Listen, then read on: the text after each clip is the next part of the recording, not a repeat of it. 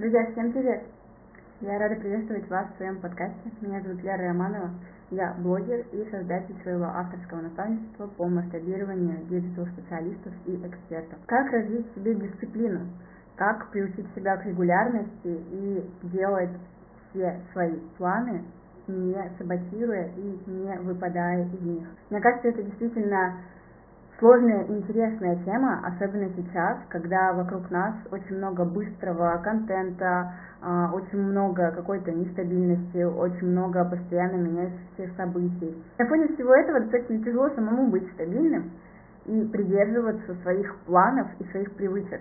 Дисциплина – это особенно сложная тема, когда ты начинаешь какое-то новое дело, начинаешь вести блог, а, развиваться в какой-то онлайн-профессии, что-то изучать, ну, то есть, когда ты начинаешь что-то делать самостоятельно. А, обычно дисциплина страдает практически у всех. И как же ее развить, как вообще стать таким дисциплинированным, собранным человеком, который выполняет все свои планы на день, который все успевает, который всегда в ресурсе, в потоке, в моменте, который просто максимально наполнен энергией, и у которого не бывает моментов спада или взлета, который идет ровно вверх. Это самое прекрасное, мне кажется, чувство. Никакие квантовые резкие скачки и падения не сравнятся с тем, когда ты стабильно идешь постоянно вверх и постоянно становишься лучше с каждым днем. Как же развить в себе качество дисциплинированного и сильного человека? Для начала заведите себе небольшой ежедневник, в который вы будете записывать планы на день, мысли, свое состояние, настроение – то есть заведите себе дневник. Пробуйте первое время прописывать хотя бы по три задачки на день, которые вы сто процентов сделаете. Не нужно сразу же писать себе, посмотреть там целый курс за день, а, провести какую-то огромную лекцию, выложить 500 сториз, снять 500 рилс. Не нужно этого делать.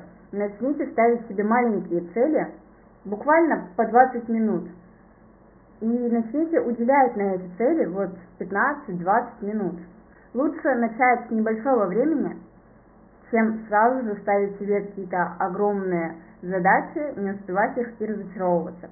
Поставьте чуть меньше времени, поставьте задачу поменьше, но достигните ее. Если в процессе вы поймете, что вам хочется еще поработать над этой задачей, еще поделать ее, просто добавьте себе это время, дайте себе эту возможность поработать чуть больше. Но опять же не увлекайтесь, чтобы не перегореть и не переутомиться с этой задачей.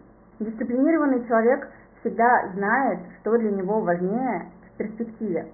Он старается не поддаваться каким-то минутным порывам, которые наверняка выбьют его из колеи. Он рассудителен. Это не означает, что вам нужно быть душнилой, которая не выходит из дома, не встречается с друзьями, не тусуется и вообще не ведет никакого образа жизни. Нет, просто распределяйте свой ресурс разумно. Старайтесь выделять время на важное и на развлечения. Если ваша жизнь состоит только из тусовок и встреч с друзьями, это не показатель успешного человека, и тем более это не показатель дисциплины.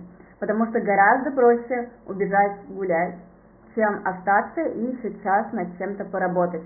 Так вот, когда у вас все хорошо с дисциплиной, вы ставите приоритет на том, чтобы что-то доделать, над чем-то поработать и только потом пойти отдыхать. Конечно же, не работать до потери сознания, нет, но что-то именно закончить, вот какую-то хотя бы маленькую задачу. И пока вы ее не закончите, вы не отвлекаетесь. Один из очень классных способов э, развить себе дисциплину – это метод помидора. Я думаю, многие о нем слышали. Он заключается в том, что вы расписываете свой рабочий день, 8-9 э, часов, смотря сколько вы работаете, четко на временные тайминги. Например, э, полчаса я работаю, 15 минут отдыхаю. Снова полчаса работаю, снова 15 минут отдыхаю. И так весь рабочий день. А, в чем смысл этого метода? В том, что когда вы прописываете себе время работы, в это время вы не отвлекаетесь на соцсети, вы не залипаете в ТикТоке, вы не бегаете, не болтаете со всеми, кто есть в доме, вы не играете с кошкой. Вы действительно работаете над задачами. В те 15 минут, которые вы выделяете на отдых, вы не доделываете задачи, вы не тупите в телефоне, вы стараетесь как-то действительно отдохнуть. Особенно если вы работаете именно с соцсетями, эти 15 минут очень важно вообще провести без телефона.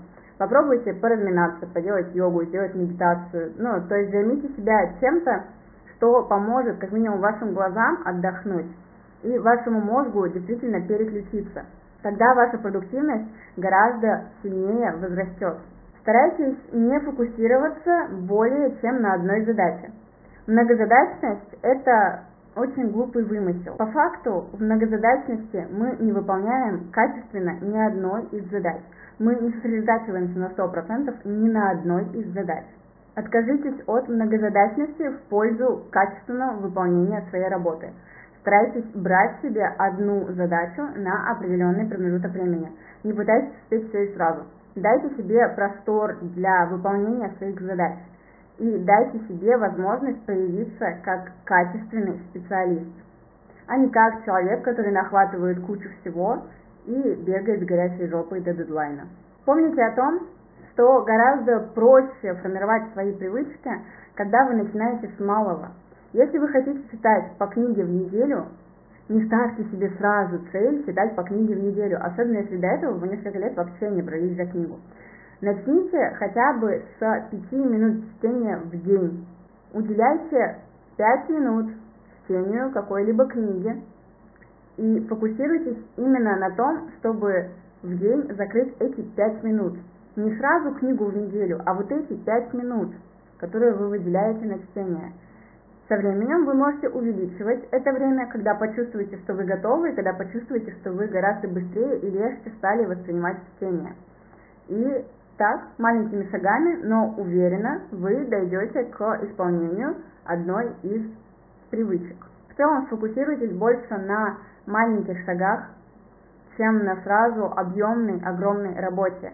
Потому что наш мозг достаточно ленивое существо, и когда вы поставите ему внезапную цель каждый день вставать в 5 утра и идти на пробежку, если до этого вы никогда так не делали, поверьте, в первое же утро он свалит вас либо с температурой, либо с ленью, либо просто не проснется по будильнику. И, конечно же, эту цель вы не исполните.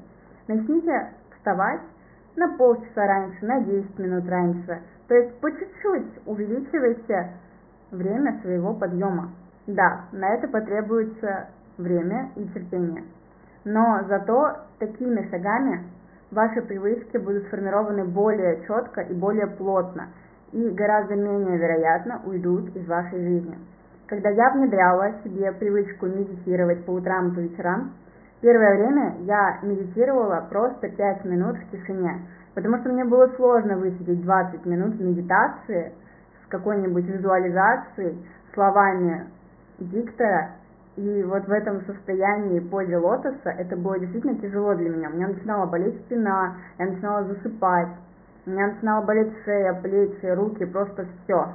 Когда я стала выделять на медитации 5 минут, 5 минут просто побыть в тишине, побыть наедине с собой, с своими мыслями, и потихонечку стала увеличивать это время, сначала 5 минут, потом 7, потом 10, потом я пробовала первую голосовую медитацию на 10 минут, потом уже на 15, и сейчас я могу просидеть в медитации 40 минут, и мне будет комфортно.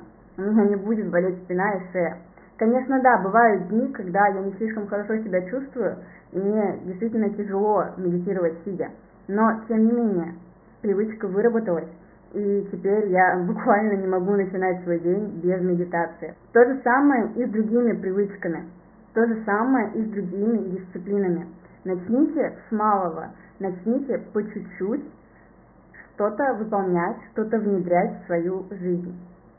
И таким образом вы по чуть-чуть, по маленьким шажочкам уже придете к состоянию из жизни, к которой вы стремитесь, к вашему идеалу дня, к вашему идеалу состояния и к вашему идеалу во всех целях и сферах. Еще один очень классный помощник для меня – это планер. У меня он вот такой, 6 минут. А, это не реклама, просто я действительно очень полюбила этот планер, потому что он очень удобен, и он действительно требует всего 6 минут утром. Все. Когда я вела дневники благодарности, это занимало достаточно много времени. И по утрам очень часто мне просто было лень брать э, ручку в руки и писать огромные страницы благодарности. А, в таком формате у вас есть одна благодарность, предвкушение одного какого-то дела и список ваших задач и развлечений. Небольшой, буквально на 6 позиций. И поверьте, с таким дневником просто невозможно не быть продуктивным. Потому что я записываю туда буквально все свои задачи, основные на день. И поверьте, чаще всего у меня стоят галочки напротив каждой.